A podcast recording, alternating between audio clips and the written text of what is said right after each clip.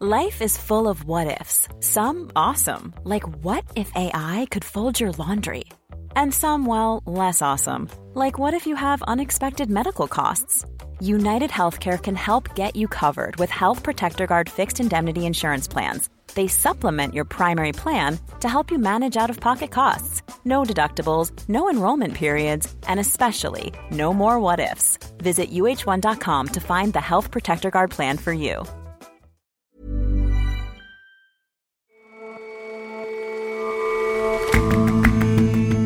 Hello and welcome to The Intelligence on Economist Radio. I'm your host, Jason Palmer. Every weekday, we provide a fresh perspective on the events shaping your world. The Czech Republic, Slovakia, Poland, and Hungary, the so called Visegrad Four, have been increasingly prosperous since the Iron Curtain fell. But 30 years on, the flows of people and of European money are shifting, the Visegrad economies look precarious. And we take a look at how useful managers are. It's not all just breathing down your neck, making sure you're contributing to the company's bottom line. The best ones improve collaboration, and new research suggests they can be sneaky when they do it.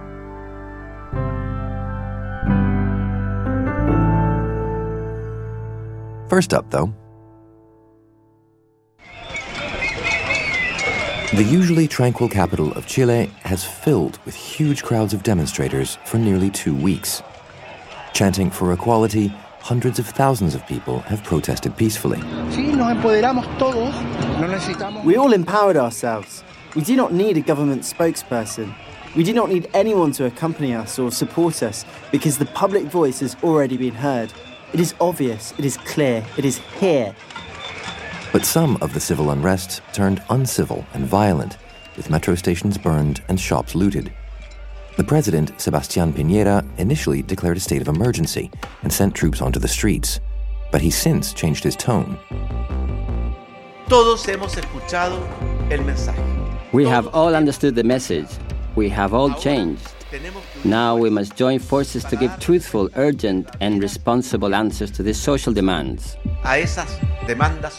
He spoke of moving toward a fairer and peaceful Chile, but protests continue undiminished.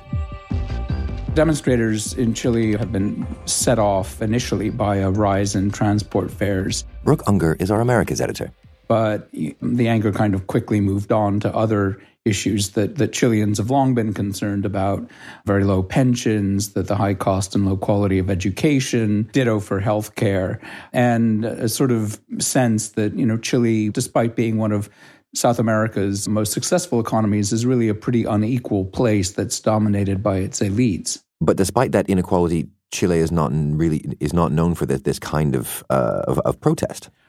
Well, I mean, certainly what we saw over the weekend uh, a million people out in the streets in Santiago, which is a huge number for a country of Chile's size. And, you know, the, the protests we had leading up to that, looting and, uh, and arson and uh, quite a number of deaths, I think 20, around 20 deaths. These are not common in Chile. But, you know, that said, there is precedent for protest in Chile. I mean, in the democratic era, we had, we had a wave of protests about education several years ago. More recently, recently we had a wave of protests about the the uh, pension system. So it's not as if protest is unprecedented in Chile. And what is it that the protesters want? I mean, I, I would say that in a way that the, the, the, anger you're seeing in Chile is is the kind of anger you're seeing in in more developed countries rather than in, in poorer countries you know, Chile has has long been kind of a model country in, in South America. It's got among the highest levels of income per capita. It's a well managed, uh, stable economy. Um, you know, with pretty high levels of you know well being, life expectancy, human development, and you know, so it, it's you know long been one of the region's most successful economies, but the, the, the Chilean model relies to a large extent on kind of private provision of what are normally seen to be public services. So, for example, with, with pensions, people rely not primarily on state pensions, but on pensions that they save up for themselves. You know, with education, you have people paying top up fees to municipal schools. So, you know, there's, there's a, a fairly heavy reliance on, on the market in providing public services. And, you know, this has led to, to a good deal of inequality in the provision of public services, to a kind of two tier health system. So there's a real sense that the, the system that relies so heavily on private initiative is really not working for, for everybody in Chile. And, and how has President Piñera responded to these protests? Well, I mean, initially his response was very aggressive. I mean, he said the country was at war. The uh, police response to the protests has, has been sort of fairly heavy handed. There are investigations of possible abuses by the police forces. But Piñera does seem to have woken up to the depth of people's anger, and he's kind of changed tack. He sacked a large number of people in, in his cabinet, including the interior minister and the and the finance minister, and he's bowed to uh, what he takes to be the protesters' demands, at least some of the protesters' demands. He's promised higher pensions. He's promised uh, better provision for health care. Uh, he's promised a higher minimum wage. He's now trying to allay the grievances of, of people. So, do you think that, that those changes, that, that, that approach on, on, on the part of the president will be enough to, to quell the protests? Well, I mean, it's hard to tell. I mean, we still had protests um, yesterday. One of the difficulties is that the, the, leadership of this movement really isn't very clear. It's, it's quite an amorphous movement, and there's no real codified list of demands, and it's not entirely clear whom the president should be talking to. There's one school of thought that uh, Chile needs much more change than the president is likely to give. There's a revival of a demand, for example, for a constituent assembly that would rewrite the constitution and basically reinvent the country. And I think a lot of people would, would, would be nervous about that. Even though people have justified grievances against the way the system works, the Chilean model doesn't need wholesale reinvention. And I think people would be would be worried about a, a you know a new constitution writing process that sort of took the country to a destination that you know nobody can really foresee. So, if wholesale reinvention isn't what's needed, what what do you think is? What would be the best way to uh, to to tweak the Chilean model such that this kind of inequality, this kind of un- unrest, goes away? Well, I mean, I think the president has already started to address some of these things. I think, first of all, it's fairly clear that in some areas there does need to be more state spending on, you know, services like health and education. I think the rich in, in Chile are taxed at a lower rate than they are in most developed countries. So I think, you know, the rich have to pay more tax. And, you know, there has to be a sort of serious attempt to to break up the oligopolies that dominate some areas of, of of Chilean business. In general, uh, Chile is a prosperous country where the fruits of that prosperity are very unevenly distributed. And what the government has to do now is to change that perception and to change that reality. Brooke, thank you very much for joining us. My pleasure, Jason. Thank you.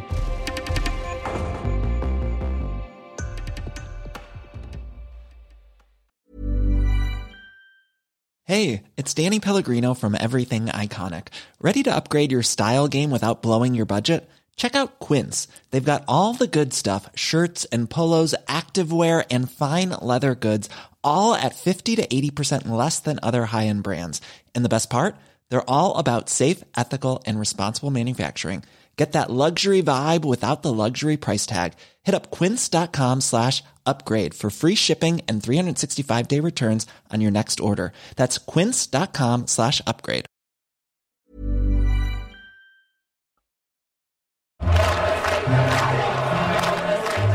Thirty years ago, a revolutionary wave brought an end to communist rule in Central and Eastern Europe.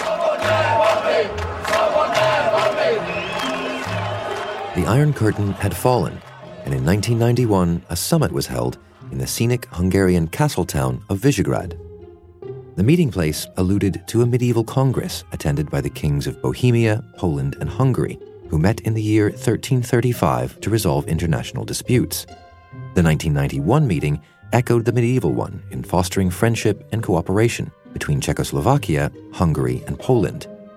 The leaders of the three countries formed the Visegrad Group, and after Czechoslovakia dissolved in 1993, the Czech Republic and Slovakia became independent members, making it a group of four, V4.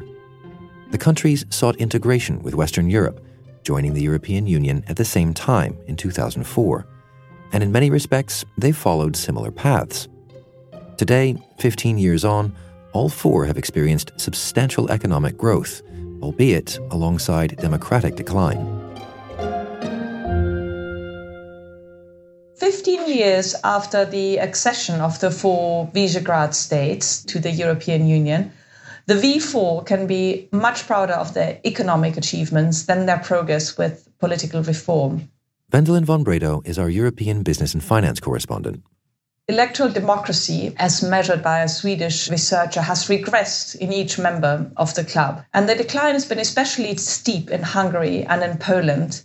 And so far, the European Union has been quite toothless in sanctioning them, although I think they're now applying a bit more pressure on Hungary.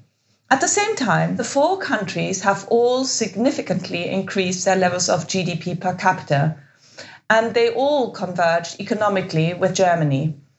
So the Czech Republic is the richest of them. You can really feel it when you walk around in Prague. You know, it seems a very prosperous place. And the Czech GDP per capita is equivalent of 73% of Germany's, followed by its neighbor Slovakia with 63%, and then Hungary and Poland with 57% each. And so why do you think it is that these four countries have, have been so economically successful? Well, in truth, they are very dependent on four external forces, and they are so dependent because they are extremely open economies. So, the first is their reliance on transfer payments from the EU, whether they are solidarity funds or cohesion funds. And these transfer payments account for a big chunk of their respective GDP. Second is the generous flow of remittances by millions of expat citizens who have emigrated and now live and work mostly in Germany and Britain, but also in other countries like Austria or Italy. Then there's a very benevolent economic cycle that is helping, especially the recent success of the German economy that just had basically 10 golden years. And Germany is by far the most important trading partner and the biggest or second biggest investor in each of these four countries but the German boom seems to be coming to an end. And that'll definitely affect all four of them, in particularly Hungary and Slovakia, and a little less Poland, because Poland is a little bit more self sufficient than the others. And, and what's the final force they depend on? And last but not least, you mustn't forget that they started from a low base. They were very poor, but they might have reached a plateau now because their success in the last sort of 10, 15 years was a lot due to being a fairly cheap place to produce compared with more developed economies. Because, of course, now wages are catching up. So that is changing. They risk getting stuck in what economists call the middle income trap so they are not quite the cheap workshop anymore, but they can't really take the next step and become a truly developed economy. So it sounds as if, though things have been quite rosy since EU accession, these economies do have huge vulnerabilities. What do you think the countries are worried most about?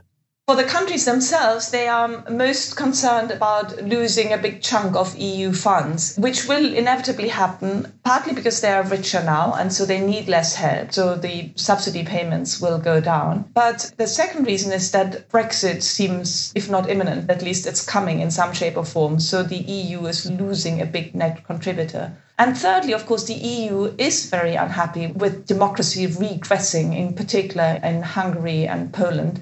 So they feel far less generous towards these countries, and they will make help conditional on democratic reform or at least improvements of the democratic process in these countries. Well, that democratic decline certainly closes the tap somewhat on EU funds, but do you think the populist policies of some of these governments have had more direct internal economic effects? Well, yes. So, another important issue in all four countries is immigration and labor shortages. They have a great lack of skilled labor, which has become a problem for the economy because they can't produce as much as they would like to simply because they're lacking the staff. Now, you could say, well, immigration can help labor shortages, but all four are fiercely anti immigration. They don't allow immigrants from nearly all countries, maybe with the exception of close neighbors such as Ukraine. So they're trying to help this with policies, for instance, to increase fertility rates. They make it financially attractive for women to have children. Which is a policy pursued particularly in Poland and Hungary at great expense, but so far with little success. They're also making it easier for women to have children and to work. So there is easier access to free childcare. That is actually helping. That is getting more women in the workforce, but not really enough to compensate for basically an aging population. But there are also people from those countries moving abroad, all those remittances that you were talking about. Do you think that that flow of people and of money will continue as well? Yes, remittances will probably continue because the vast majority of emigrants from these countries don't show any inclination to return anytime soon. So that I think will continue as long as the economy in Germany in particular is doing reasonably well. But the storm clouds are gathering and the German economy seems to be set for a downturn which of course means that Poles and Hungarians and Slovaks working in Germany might lose their job or make far less money, which also then will impact the amount of money they can send home. And so, what's the solution here, if not the simple one of have less populist, self defeating governance? Well, that would certainly help because, it, for instance, it would make it more attractive for V4 immigrants to return to their countries, but also it would make the EU happier again to help these countries because, of course, they still do need help. They've made enormous progress, but I mean, there's still a, a, a pretty considerable gap between East and Western Europe. Thank you very much for joining us, Vendeline. It's been a pleasure.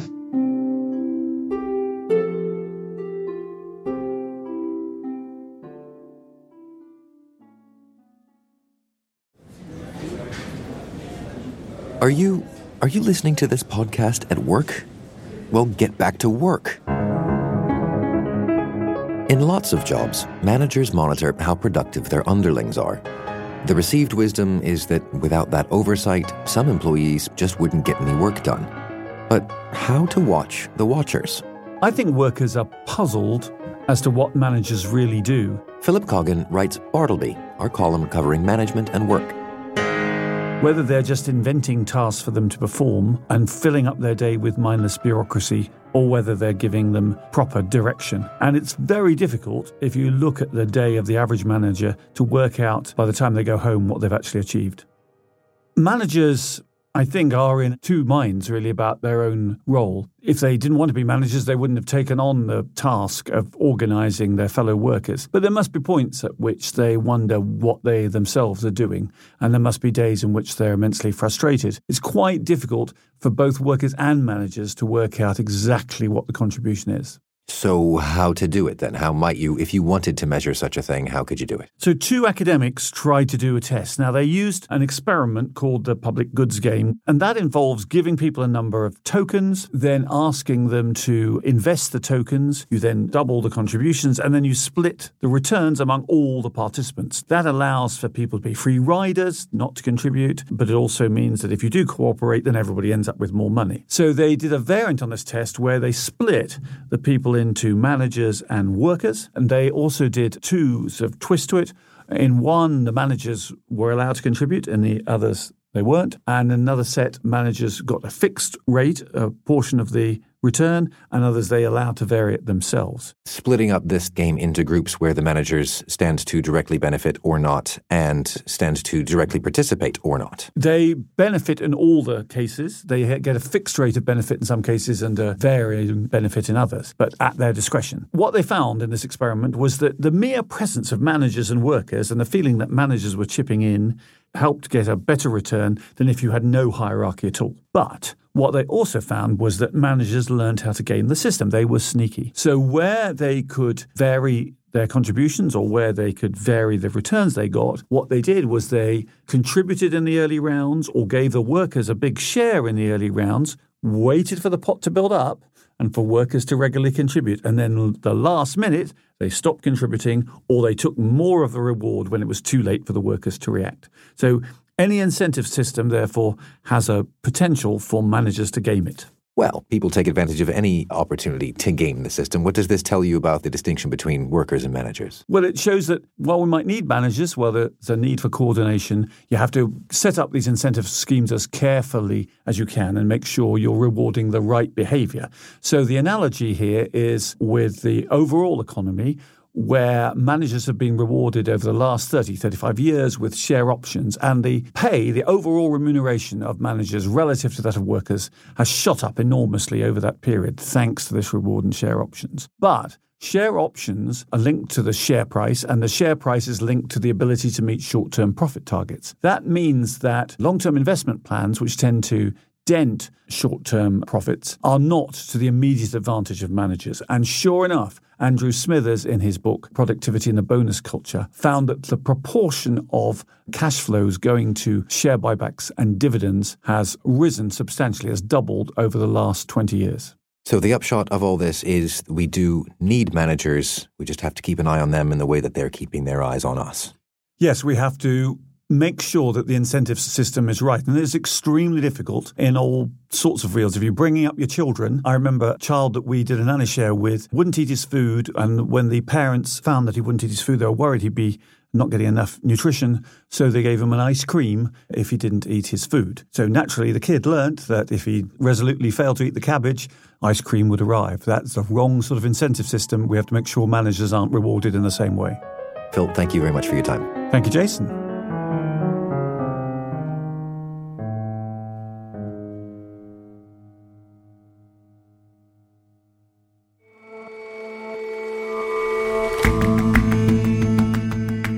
That's all for this episode of The Intelligence.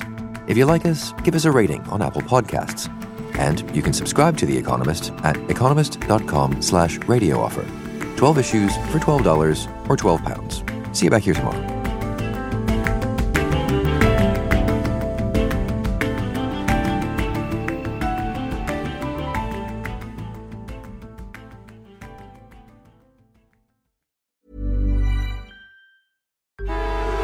Traffic jams, tailgating, pileups. Ugh, the joys of driving. How could it get worse? The federal government wants to have a say in what you drive. That's right. The Biden administration's EPA is pushing mandates that would ban two out of every three vehicles on the road today. Don't let Washington become your backseat driver. Protect the freedom of driving your way. Visit EnergyCitizens.org. Paid for by the American Petroleum Institute.